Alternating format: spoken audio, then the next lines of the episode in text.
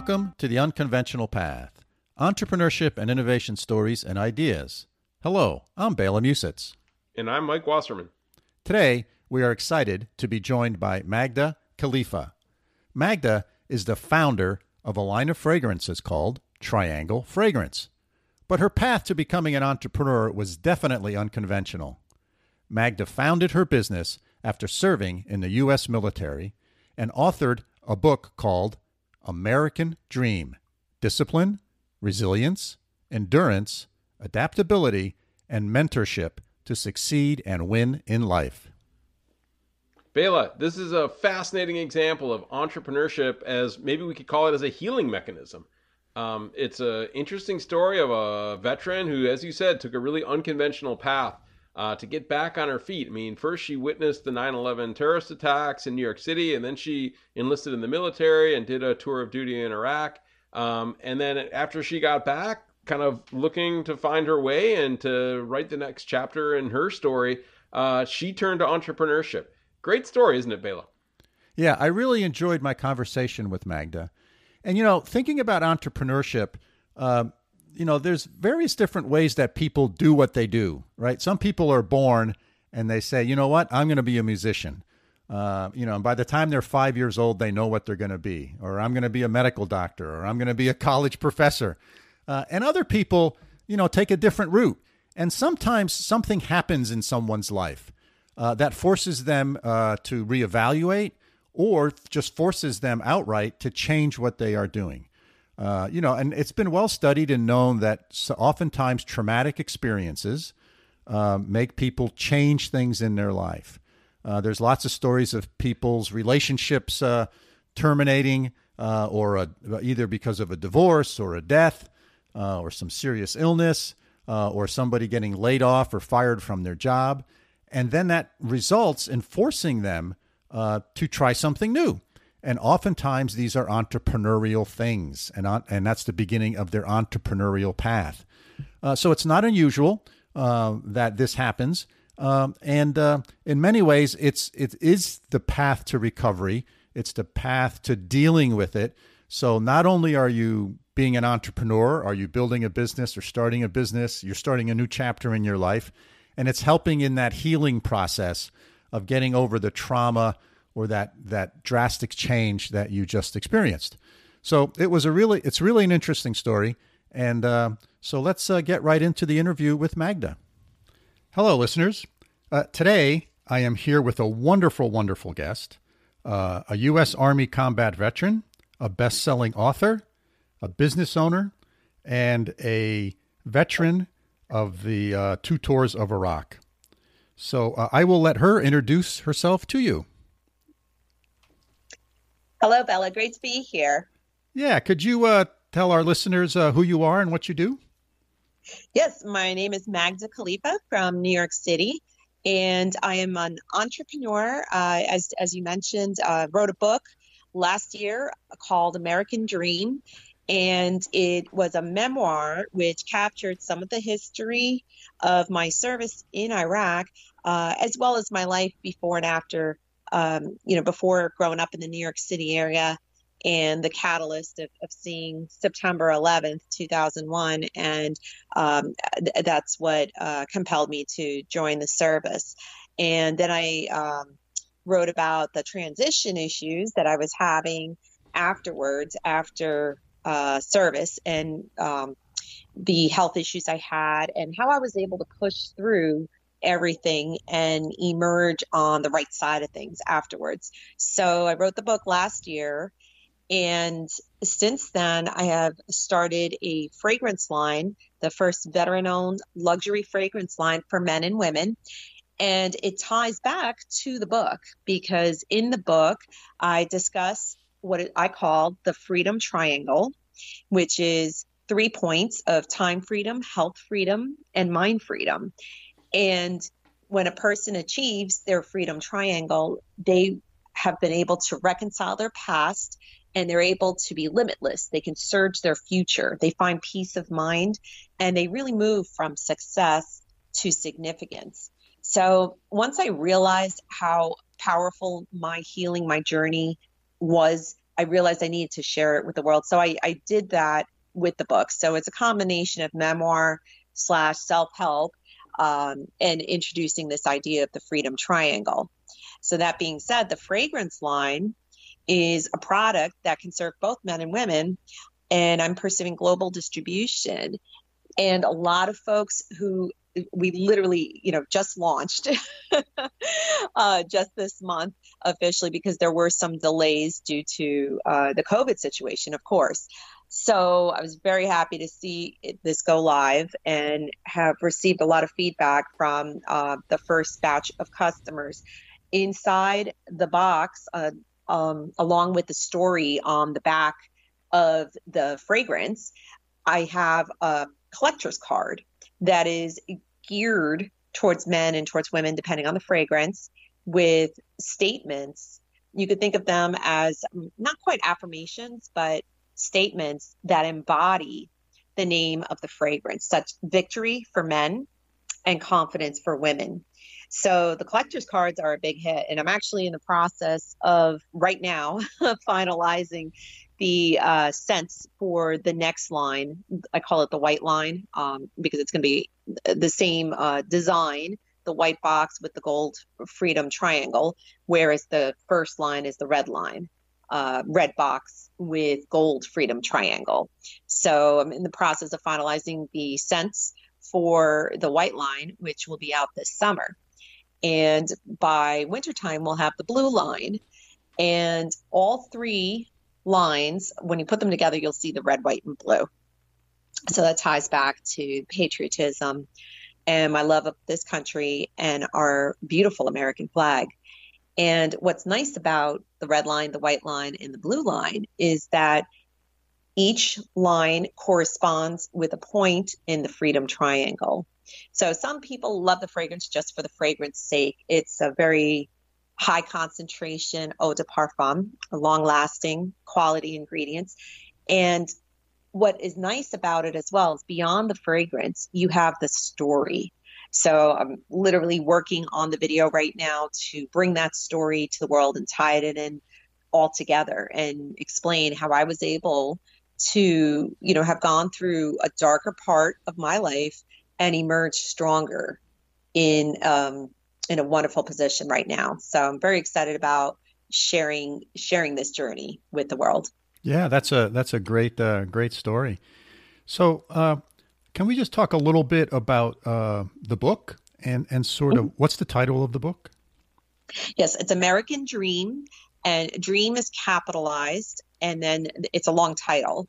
Dream is an acronym, so it's American Dream, discipline, resilience, endurance, adaptability, and mentorship to succeed and win in life. So, the DREAM acronym, I, I wrote the book for a younger generation. Um, I'm a Gen Xer, you know, by um, definition, if you will. And what I did is I shared my story with the intent to be a bridge between the previous generation and the generations, the younger generations now. And I aim to provide lessons learned from examples of what I went through in life to serve others, to serve younger generations who may be lost and confused and maybe didn't have the same experiences, but find themselves struggling with different situations. And, you know, I feel that though I wasted, so to speak, I was functional, but I was existing, not living, uh, for most of my 30s. You know, here's an opportunity for people to avoid having so many missed years and some of their best years missed or, or whatnot. You know, um, I provide, I didn't want to just share my story, I wanted to provide actionable steps about things that they can implement to avoid mistakes I made. So there's a lot of self help nuggets in there um, but it also does capture the history. And a lot of it too has to do with values that seem to have shifted. Obviously, you know, each generation brings um, brings their own unique identities to the forefront. But I do believe with the internet age, uh, the boom of the internet age, and with the amount of technology that has really um, permeated all of our lives, that a lot of uh, what I believe are core fundamental values of what makes this country great and what makes people very resilient in life. Um, I believe a lot of that has been sacrificed. So they're still there. I do believe they are still there, but they've been held back because of the environment, you know, the global technologically connected environment we are all living in right now. And younger generations who grew up in this and did not know, quote, the old way, the hard way of doing things, um, may not have or realize the resources or the resourcefulness that they will need to overcome obstacles and challenges in life and to be more resilient as as a people as a generation you know? Right right. Uh, now, um, let, topics if you would yeah. They were weaved in through the storytelling. Yes. So uh, you know, I have interviewed uh, several people have been on the on this podcast who have written books, and and many of them uh, have gone through some challenging times in their lives, and and after that challenging time, they they wrote the book, and and they all said that writing the book was was part of the healing process for them. Uh, was that true in your case as well?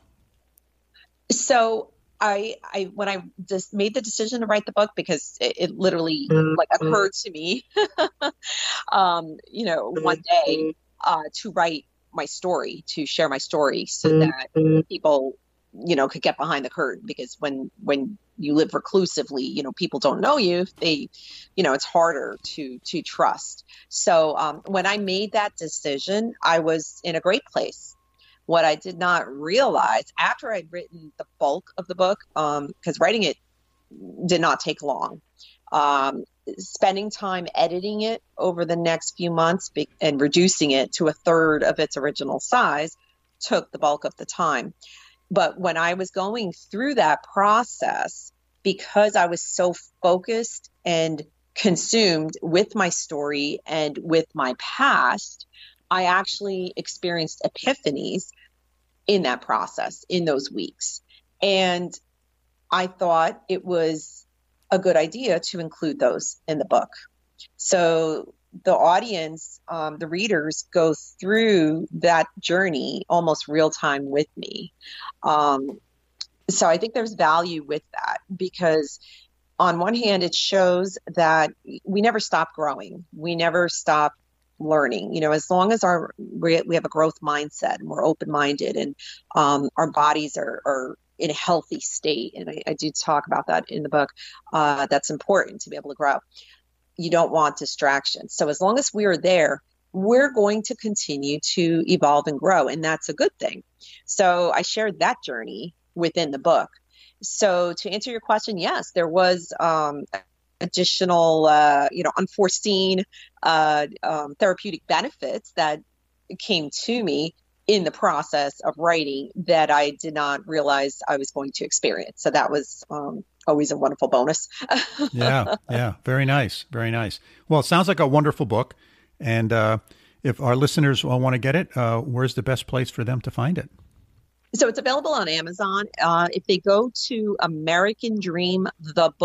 AmericanDreamTheBook.com, there are the direct links there because there are many other books obviously named American Dream, um, and uh, they may not have the entire subtitle uh, with them. So AmericanDreamTheBook.com, and it has links to the different formats that are available um, on Amazon and elsewhere as well. Well, that's great, and I will make sure that uh, that information is in our show notes.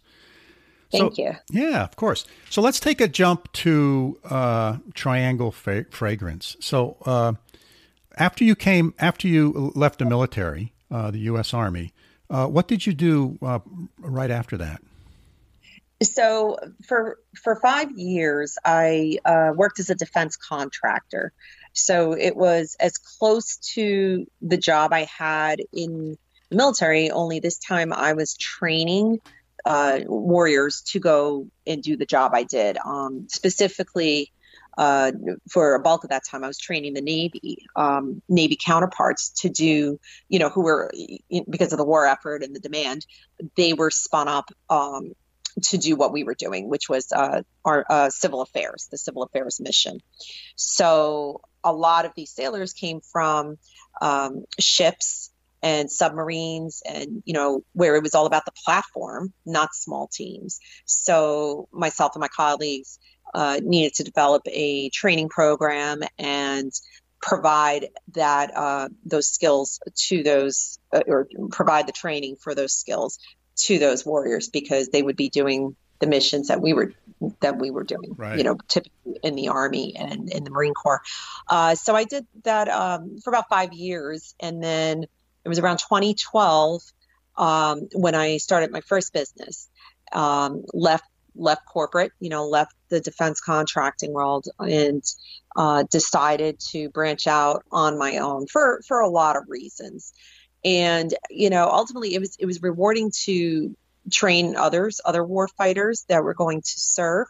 But at the same point, um, there was a lot of frustration because as you know with anything related to government contracts there's bureaucracy. And you know i, I got to the point where i was um, just filling a seat if you will on a contract and not um, i was underutilized. And a lot of veterans when when they transition after having such an important mission you know where we're dealing with lives and very you know relevant um, situation you need to find a mission that is worthy upon your return. Otherwise, it is very hard to adjust. So, um, because I was no longer getting that sense of purpose, I needed to find my own. And I think that's why entrepreneurship um, was appealing to me. And also that sense of risk and self reliance um, were, were big factors as well. So it was a natural bridge. Um, so I've been in business for eight years, and obviously it was service based uh, for the bulk of that time. So uh, turning towards product base is different, but I'm very excited about it because I had been studying and recognizing the differences.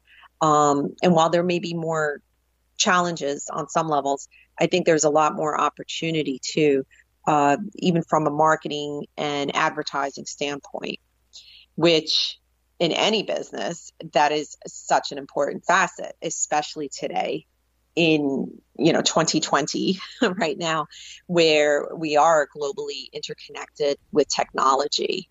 So I, I thought the timing was right to branch out into that direction. Right right. So what inspired you to to get into the fragrance business? Mm-hmm. well uh, what i liked about fragrance I've, I've always enjoyed fragrance and i've um, respected the power of fragrance because uh, I do believe that fragrance can, you know, take you to a, a great memory, a great place um, in your mind. And uh, one thing I liked about fragrance is that it could serve both men and women because I didn't want to, um, you know, exclude uh, any you know demographic per se. So I started looking into fragrances and I I knew there were certain things that I wanted to do that were very important to myself and what I believed in and what I wrote about in the book. Um, and that specifically uh, was that I had to make sure it did not contain a lot of the toxins that have been found in just throughout the, the beauty industry over the years, you know, because we know, we now know um, what what the effects are of different uh, toxins in our environment.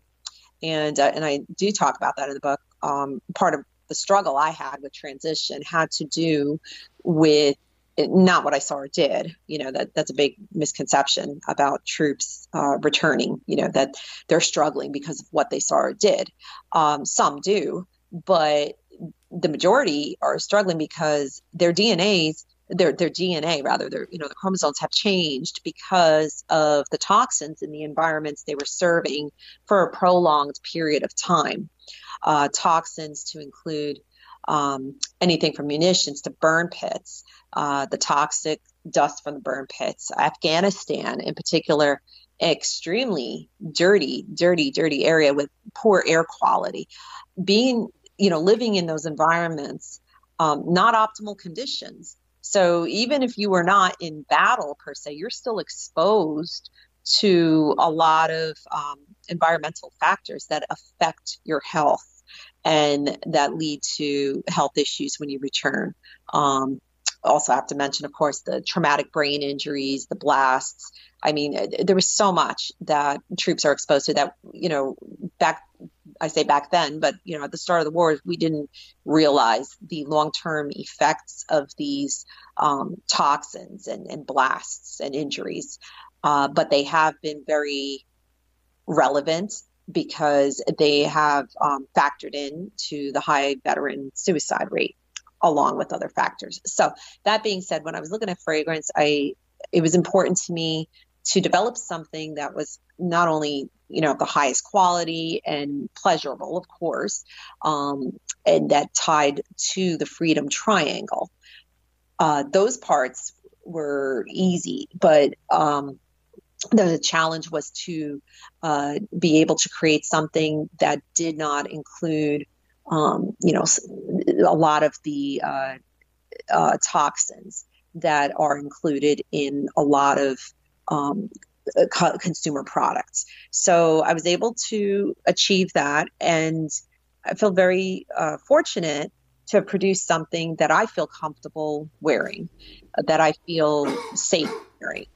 And other people have enjoyed it as well and do like the fact that this brand triangle fragrance pays attention to those types of things because not all companies prioritize that and that's definitely something that um, was very important yes yes well said so when somebody wants to start a fragrance business uh, what do you do how do you how do you start that i don't i know nothing about it so share that with our sort of listeners, sort of, you know, the first the first two or three months? What were the big challenges? What were the roadblocks? Um, a, a, lot of research. You have to really know what it is that you're looking to develop, and you know, as I mentioned, um, the the physical makeup was very important. Uh, a lot of fragrances that we know and love are manufactured overseas, um, or ingredients are sourced uh, from areas of the world that I think are not that popular uh, to us right now. so uh, that being said, I uh, had I made sure that this was made in America. That was very important to me, to my brand. Uh, for a lot of reasons. So, um, research, you know, a lot of research and development, of course, trying to find the right sense to capture the spirit of the different um, the well I, I start with the name you know so we have victory for men and confidence for women so i had to or i chose to be very specific about the scent um, makeup that I was going for. So that was just personal preference. Um, a lot of folks you know, may think differently about the process. That's okay. I don't worry about that. you know, I just take the same approach that I do with anything that I'm going to put my name on.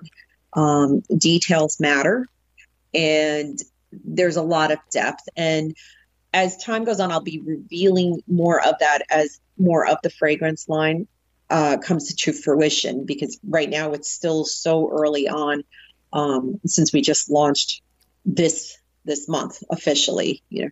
So i want more people to experience it because i know from um, from a marketing standpoint if i overwhelm people with detail right now uh, it, it can be it, it would be lost in other words but there are a lot of layers uh, beyond the notes in in the fragrance and i'm very excited uh, to complete the trilogy for the men and for the women. Um, because at that point I'll be able to tell a complete story and it would people will have context, you know, once they have um, their hands on on the different bottles. And uh, yeah, I'm, I'm really excited about the process and looking forward to the feedback about who resonates with the different lines. Now, I have in my mind uh, an idea of the uh, demographic that will favor each of the different lines. However, of course, we will see over time. Um, also, that will be interesting um, to see how that corresponds with uh, global distribution, because of course, uh, it, you know, people in different parts of the world uh, value different things, and it, to include different scents. So, um, very eager to get that feedback. I, you know, there's a part of me that's always analyzing everything. So that's the, you know, I nerd out on right, right. like that. yeah. So w- when you think about you know launching a, a, new product in in a space that's very competitive as the fragrance industry is, uh, how do you think about building your brand? Um, mm-hmm. You know, I think that's one thing that a lot of entrepreneurs struggle with.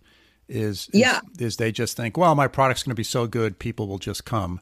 Uh, but but that may or may not be true. So how do you think about brand? How do you promote that brand, and how do you build that brand?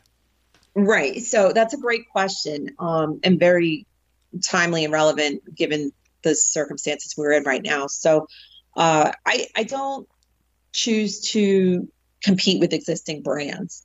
Um, I set out to develop something that was very original, as as I've discussed, something that was uh, very true to form to my values, my beliefs, and what I define. Uh, that being said, we are in a unique situation because fragrance uh, you know when you think of fragrance a lot of people like to go to you know stores and try different ones. And unfortunately right now retail stores are shut down. In fact as you know uh, many retail stores are uh, filing for bankruptcy and um, struggling right now uh, because of the um, covid situation. So that being said obviously states are starting to reopen and some some of that will come back at some point. it's going to vary, of course, across the country.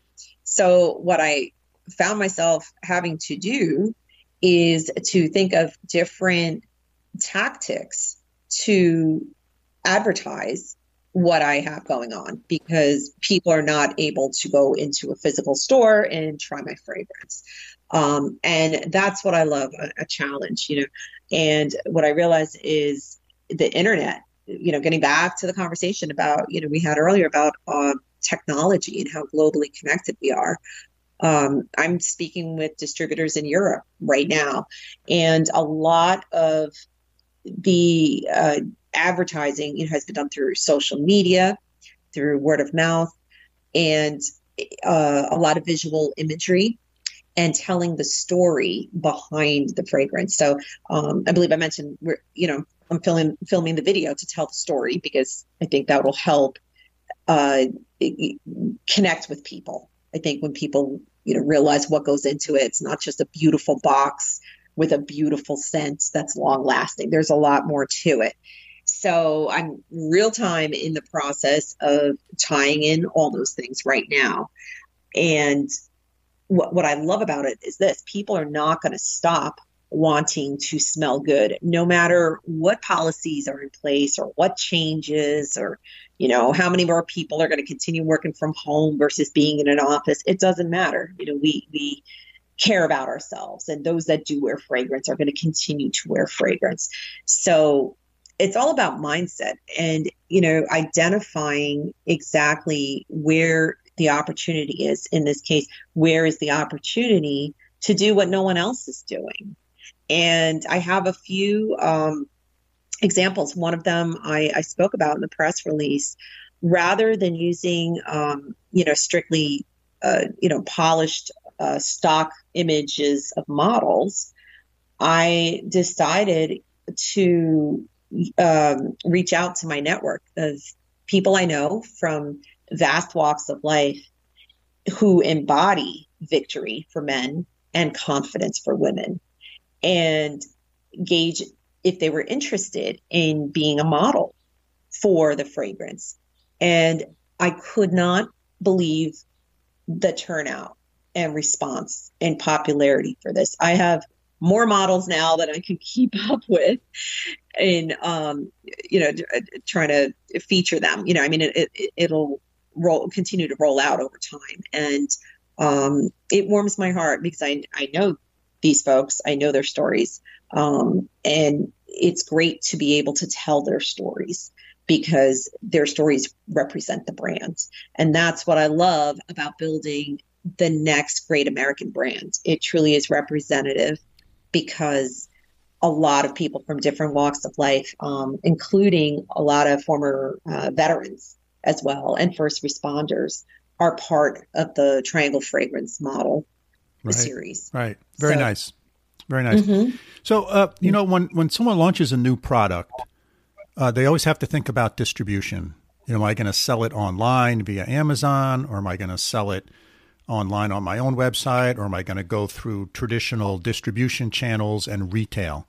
Uh, how have you thought about that for this product? Mm-hmm. Well, prior to um, the onset of COVID, right, uh, my approach was initially online retail because you certainly want to have that, uh, uh you know, presence, that distribution channel, and then from there, uh, smaller retail uh, locations across the country, and then reach out overseas as well, of course, and then um, I would like to get into larger retail distribution, but that takes time to build up the brand and get the customer testimonials and and and you know build that portfolio, if you will.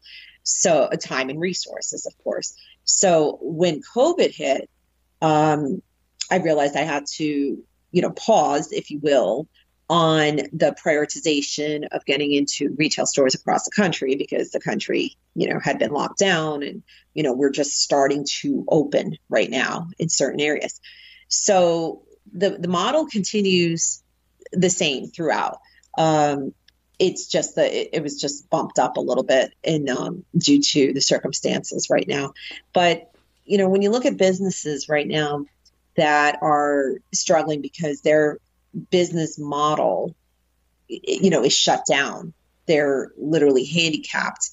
You know i, I have to say I, I do feel bad because i think there's always opportunity to pivot. And businesses that truly are strong and, and run by folks who um, are adaptable getting back to adaptability which is part of the acronym in my book uh, american dream.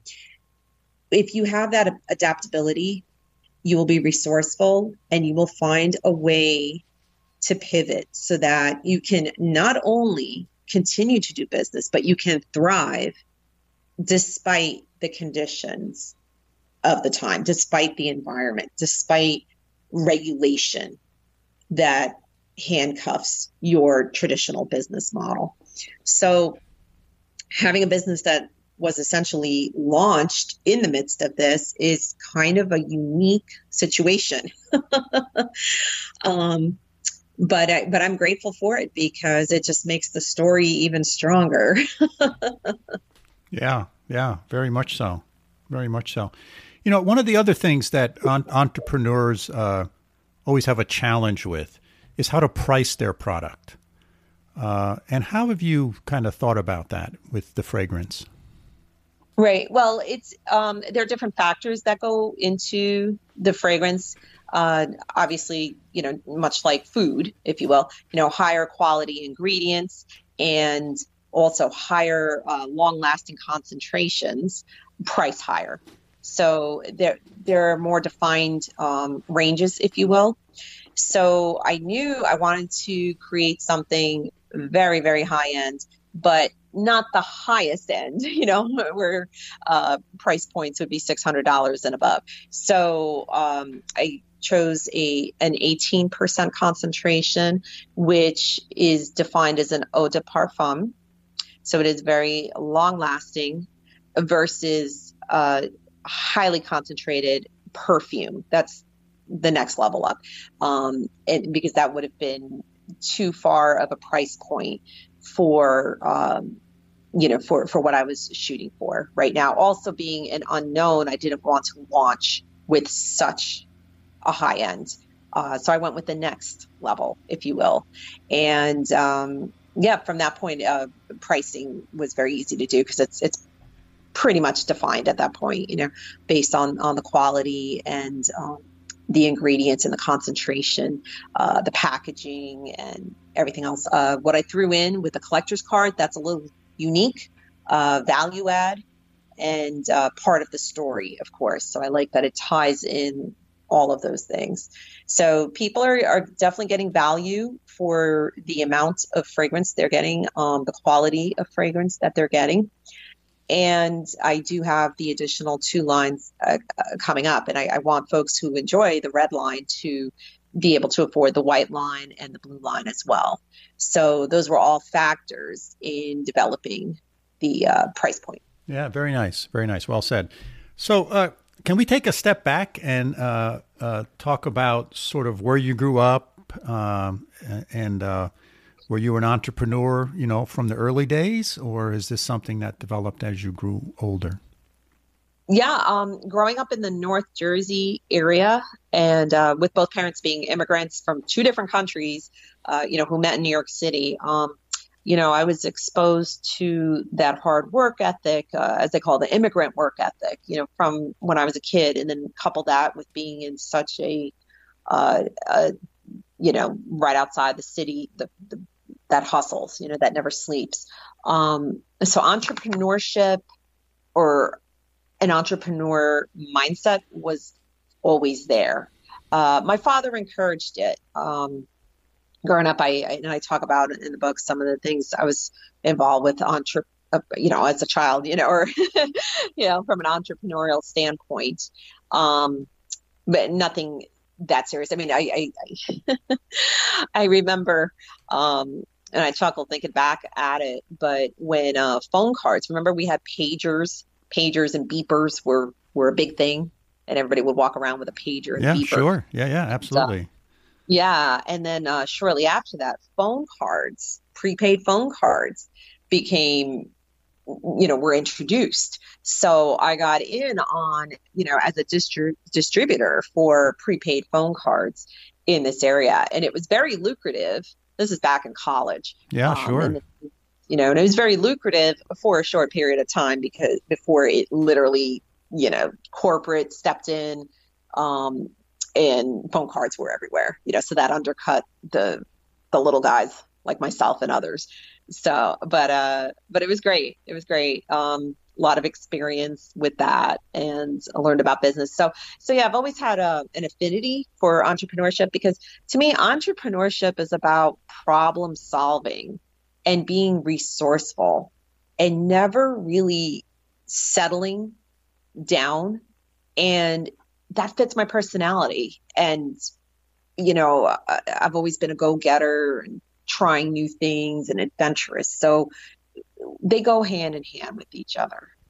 Um, so even if, if they were not for profit, I mean, I, I did a lot of um, charitable type endeavors, if you will, which were entrepreneurial, um, although not from a business sense for profit, but I was raising money in the process and I still had to do the marketing and advertising and the relationship building the customer service and um, you know behind all of that so i guess throughout my life i've always been uh, a de facto entrepreneur uh, problem solver and, and whatnot and uh, have always tried or aimed to provide value, you know, to others too. It wasn't just um, something that would just serve myself. You know, there was always uh, that return because being a people person, you know, you want to um, be able to provide value. It's it's a great it's great leverage. You know, so so yeah, I guess that has has always been there, and Dad, it's in particular encouraged that and uh, supported that. Yeah, wow, very nice. Well, that was very well said about entrepreneurship. That was uh, one of the nicer, uh, nicer descriptions of it that I've heard in a long time. Excellent. Thank you. Uh, so, if you were uh, Magda, if you were uh, met a a young person, uh, you know, in their early twenties or something, and you engaged in a conversation with them, and, and they started talk, talking to you about their dreams of starting a business, um, what sort of words of advice would you give them? Sure. Well, you know, more likely than not, today they have, um, you know, very high college bills that they'll be paying for, you know, for a long period of time. So they're living pretty leanly or lean um, right now. But I would say you're already at that point. Give it your all. Go for it. You know, obviously, the the biggest factor is that people have great ideas, but they never follow through because of fear. You know, they're worried too much about, you know, worst case scenario, they're worried about failing, or they're worried about what others would think. And I think entrepreneurs who, you know, succeed and really succeed in a big way have let go of those anchors. So speaking to a young person, I mean, if, if I had um, any amount of time, I would ask them those questions, uh, much like an interview, and ask them what their fear is, and you know, kind of get a basis of are they doing it, or, or you know, are they independent enough? Do they believe in themselves enough to go forth and pursue it and not be afraid to fail? Because we all know all entrepreneurs have failed many times before they were successful. Um, and if they were not, you know, in that space, if they were doing it for the wrong reasons or if they were doing it with too many um, anchors holding them down, I would suggest first that they take an introspective look at themselves. I would ask them the hard questions and, you know, have them reflect upon that. And perhaps they would be best off not pursuing it if they're doing it for the wrong reasons. But I think if they're really passionate about what it is that they want to do, they will figure out a way to do it, especially today. There's no shortage of resources and opportunity out there. So to the young young people who just, you know, in their 20s haven't lived as many years on the planet, such as you or I, uh, you know, I would say make sure you're doing this because you're passionate, and you, you know, if you are passionate and you're doing it for yourself, not to please somebody or live up to somebody else's expectations or doing it for the wrong reasons, go for it. Take the risk, grow. If you fail, you're still going to grow. You're going to learn about something about yourself. But if you are tethered to doing it for somebody else or because you think you're supposed to be doing it but your your heart is really not there and you don't have the the um, discipline to do what it takes to be able to succeed and that may not come for a long time then that may not be the right time to pursue it. So uh, i would encourage and try to help that young person to really identify first if they're serious, if they're truly serious about it. Not if they say they're serious, but if they really are serious. And that's a conversation they have to have with themselves ultimately. Um, because people obviously, you know, say one thing uh, publicly into others, but, you know, you have to be real with yourself. Um, if uh, anybody goes to thefreedomtriangle.com, I do have a free download available and it, it's not just for entrepreneurs it's for anybody in life. And it does ask three specific questions. Um, they could download it print it and reflect upon those an- answers. And some of what some of what i just spoke about with um, your specific scenario with uh, you know young entrepreneurs in their 20s if they did this download um, three secrets to the freedom uh, to finding the, your freedom triangle they may be uh, a little bit more ahead of the game in truly understanding whether you know understanding themselves and whether what they want to pursue is legitimate or if it's a byproduct of something else that's going on. Yeah. Magda uh, that was really good. You've been a, a just a fascinating guest. Uh, you've really done this wide spectrum of various things in your life, uh, all very inspiring. Um, is there anything that I should have asked you that I haven't? Uh, no, I, I, uh, you know, I wish, um, you know, that your audience is able to take value from this, either, you know, by example or, uh, you know, uh, perhaps some actionable steps with something I shared. And I encourage uh, anybody who wishes to reach out um, they can go to my website, magdakhalifa.com. And then I have links to everything on there the Freedom Triangle, um, the book, and Triangle Fragrance as well, if there was something specific uh, they were looking for. Um, and we can connect on social media. But yeah, I'm absolutely excited to, you know, see um, what what the generations today that are going through the times that we live in right now, what they develop because sure thing. We're going to see some amazing advances and new companies and innovations come out of what's going on right now. And it, it would be absolutely wonderful to see younger generations use what they have going for themselves. You know, they're much more technologically savvy than you and I were at their age. Um, it would be wonderful to see them put that to use and develop something to, you know, to serve our country, serve the world. Yeah. Uh, Magda, you've been a, a fabulous guest. Uh, you've shared a lot of inspirational and motivating things with our listeners. I very much appreciate you being on the show. Thank you. Bela, thank you very much.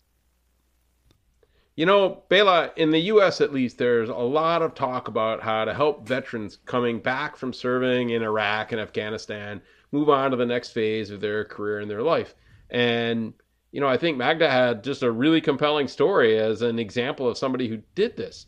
Uh, how do you see entrepreneurship as part of the equation uh, in this story of trying to help veterans uh, move on to the next chapter of their life? Well, you know, Mike, I, I think this is really interesting.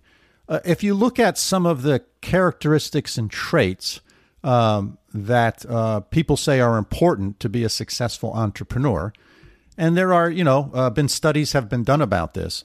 They talk about things like self reliance. They talk about leadership uh, self confidence, uh, this attitude of getting things done. Um, those are all important characteristics. And I think oftentimes military experience, uh, particularly military experience uh, in the field of combat, uh, give you and prepare you with some of those characteristics and traits. Um, and, you know, there's certain things I think you learn when you're in the military that you can then apply in this entrepreneurial uh, path. And I think uh, Magda is a great example of that. Uh, she learned self reliance and leadership from her various different tours of duty. Uh, she clearly got a, a lot of self confidence uh, and and this get get it done attitude. And so I think that's worked well.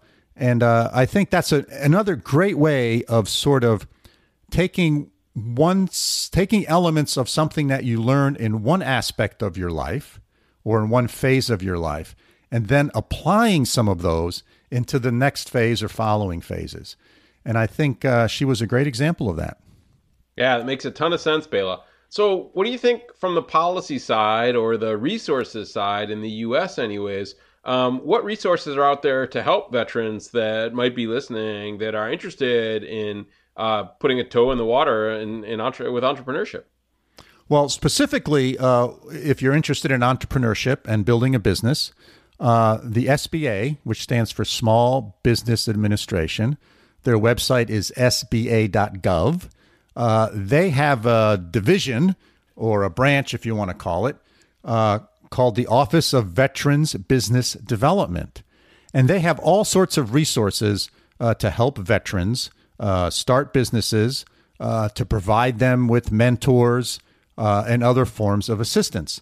And also, let's remember that in the United States, there are various different designations for businesses, and one of them is a veteran owned business.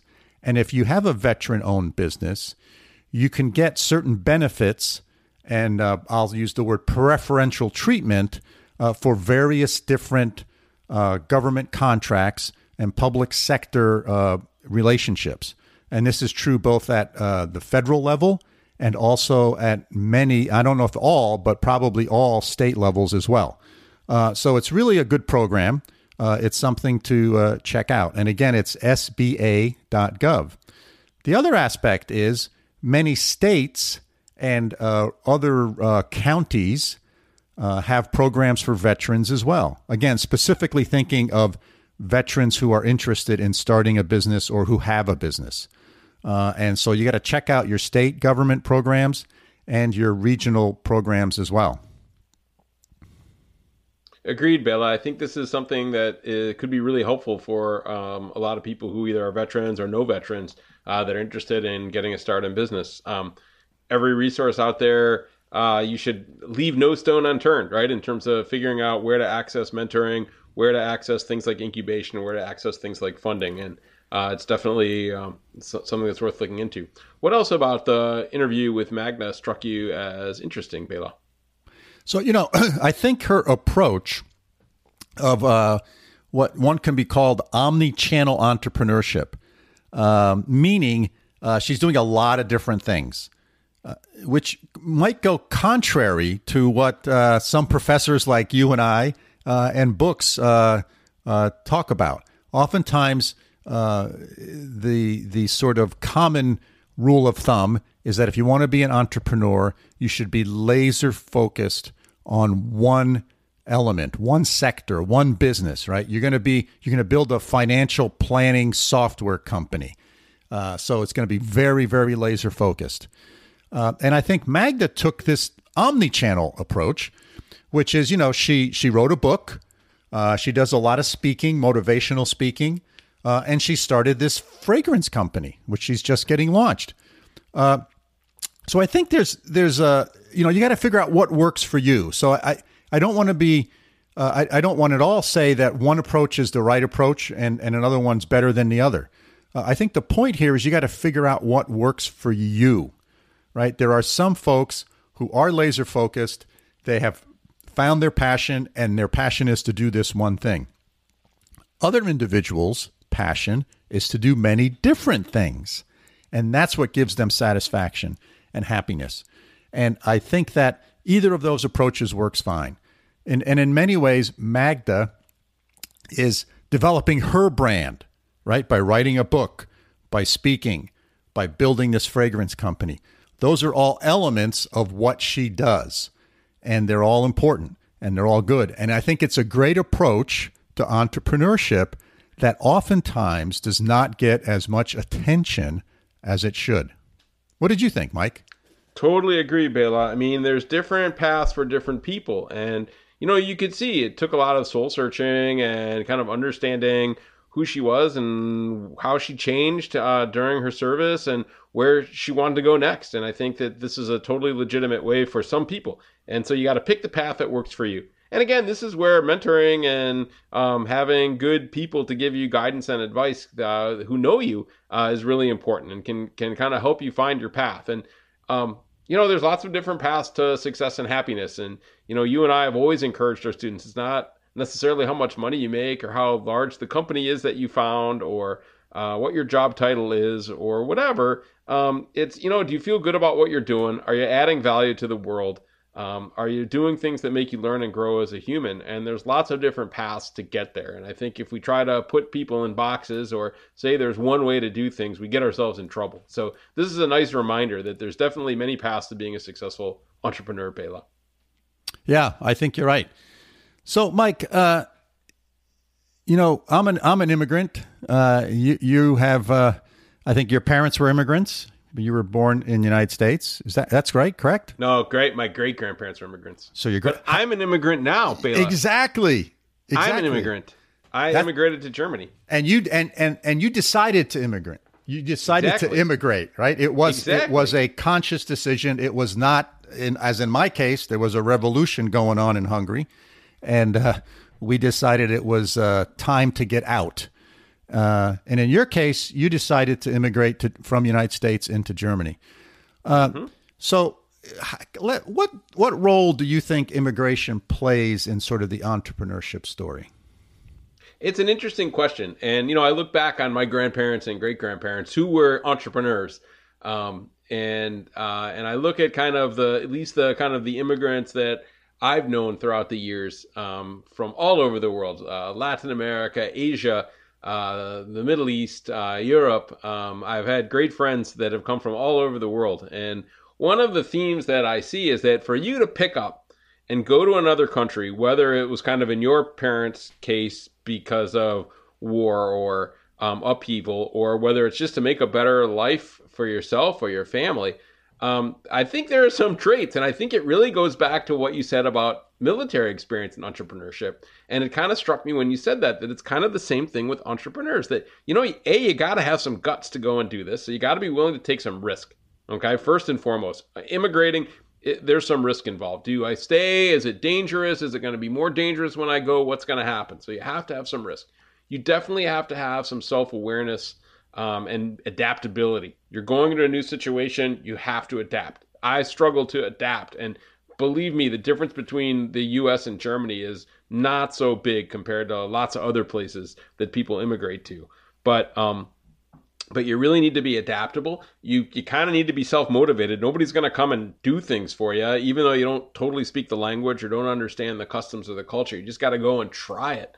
Um, and then you know you've got things like uh, the idea of of really having to be uh, having some confidence in yourself and being able to have this this attitude that you know when stuff goes wrong because you're living in a country where you don't fully understand everything that you just say okay let's figure it out. Let's fix it. Let's make it work. So I think that that's something, if I think about all the people that I know that immigrated from one place to another, they had a lot of these characteristics. And to really pick yourself up and replant yourself in a new place um, and make new friends and adapt to different culture, different food, different language, different systems, different rules, um, and try to find some way to make you fit where you're not quite, I'll never be confused for being a German Bela, right?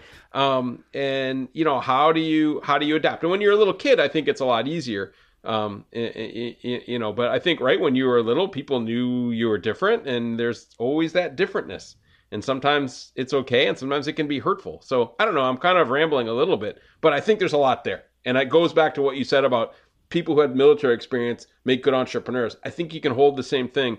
Uh, a lot of people who are immigrants really um, make good entrepreneurs, not only for the economic reasons of I got to support myself when I'm here, but these traits that you need and these characteristics that you need to survive when you pull yourself up by the roots and wind up somewhere else um, is the same thing that entrepreneurs need to do in a competitive environment. I don't yeah. know. What do you think? Was I making any sense or am I full of it? Yeah. So let me ask you a question, Mike. You, you've been there now almost two years in Germany? More than two, almost two and a half. Oh, okay. So what, what's the one or two things – that uh, were most surprising to you as to you know not whether they're difficult or easy that's that's not the question but just what are one of the two things that as you reflect back on it you said oh my gosh i totally did not expect this that's a that's an interesting question Bela and i think um, one of the things is it's been a big challenge to make friends here is the same way that I make friends in the US and I ha- we have friends but it's just a much slower process. And I knew about this but to actually see it in action is really kind of interesting. So even like when you're walking down the street, you don't make eye contact with people and you don't really talk to people unless you have a reason to. So there isn't the same amount of kind of casual small talk they call it here. Um, and um, and so you don't kind of meet people that way. And then even when you meet people, like people keep work and private life very separate. So you really have to know somebody a long time before they like would invite you over for dinner or invite you to go out for dinner. It's just not common. Um, and you know, people grow up in the same place. They don't move as much as they do in the U.S. So people they live here, their kids lived here, their friends are all here from when they were kids, and it's hard to kind of break in, especially when your language skills aren't so so hot. So, you know, we've got a nice circle of friends, but it's nowhere near the size of what we had in the US, any place that we've ever lived. So that was kind of an interesting challenge. And again, that kind of, you know, I wouldn't go so far as call it, well, isolation or whatever, but, you know, you have to adapt to that. And you have to be okay with that. Yeah. Yeah. And you have to come up with new things to do. So, so, so that I, was kind of the, the biggest thing that I think has taken adjustment.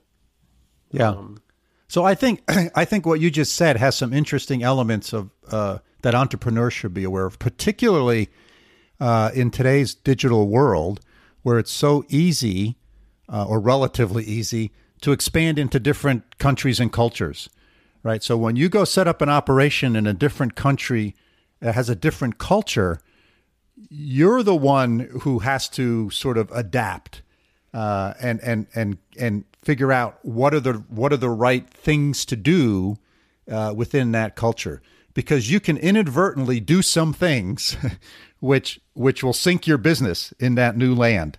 Uh, and and they're total innocent on your part, right? You're not doing anything malicious, but culturally there are things that are uh, frowned upon uh, in certain countries that are totally accepted in other cultures and other countries. So it's really important to sort of understand that and study that a little bit in this sort of global economy that we have today. Um, and and you know, it's not just as the same as uh, uh, moving, you know, opening an, another outlet or selling your product in another part of this country. And even in a vast country like the United States, there are some cultural differences between the East Coast and the West Coast and the North and the South, right? And we see those, and and those cultural differences uh, in other countries can even be more uh, uh, white, uh, more drastic. Uh, so I think uh, w- what you were talking about there and the challenges that you saw, which were re- revolved around culture, is really an important thing to think about when you're an entrepreneur and you're thinking about your business. Totally. Totally. So, you know, it's interesting when you juxtapose these two kind of dynamics um, that Magda had going on in her world, right? One is this kind of military service, and the other is being a kid of Im- immigrants, a first generation um, uh, U.S. American. Um, it it kind of makes some sense. At first, you think, "Wow, this is a unconventional path." But I think it's kind of neat when you think about putting it all together. Is it makes sense and it works for. So you know, we wish her the best of luck uh, in her journey uh, to to really build a business that's sustainable and long lasting and meaningful. So, what do you think, Bela? Time to wrap it up. You betcha. All right. So, guests, uh, guests, listeners, thanks for joining us this weekend. we hope you found the last hour or so interesting and thought provoking. Uh, if you have questions about what we've discussed today or suggestions about topics or potential guests, please get in touch with us. Our email is bela.and.mike at gmail.com. Hey, and please do subscribe to the podcast if you haven't already. Just hit that subscribe button in your favorite podcasting application. Remember, it's free. And you know, we have a lot of great guests in the pipeline. So until next week, signing off from upstate New York. Have a great week, Mike. Sounds great, Bela. I'm off to have a pretzel and a beer over here in Deutschland. Auf Wiedersehen.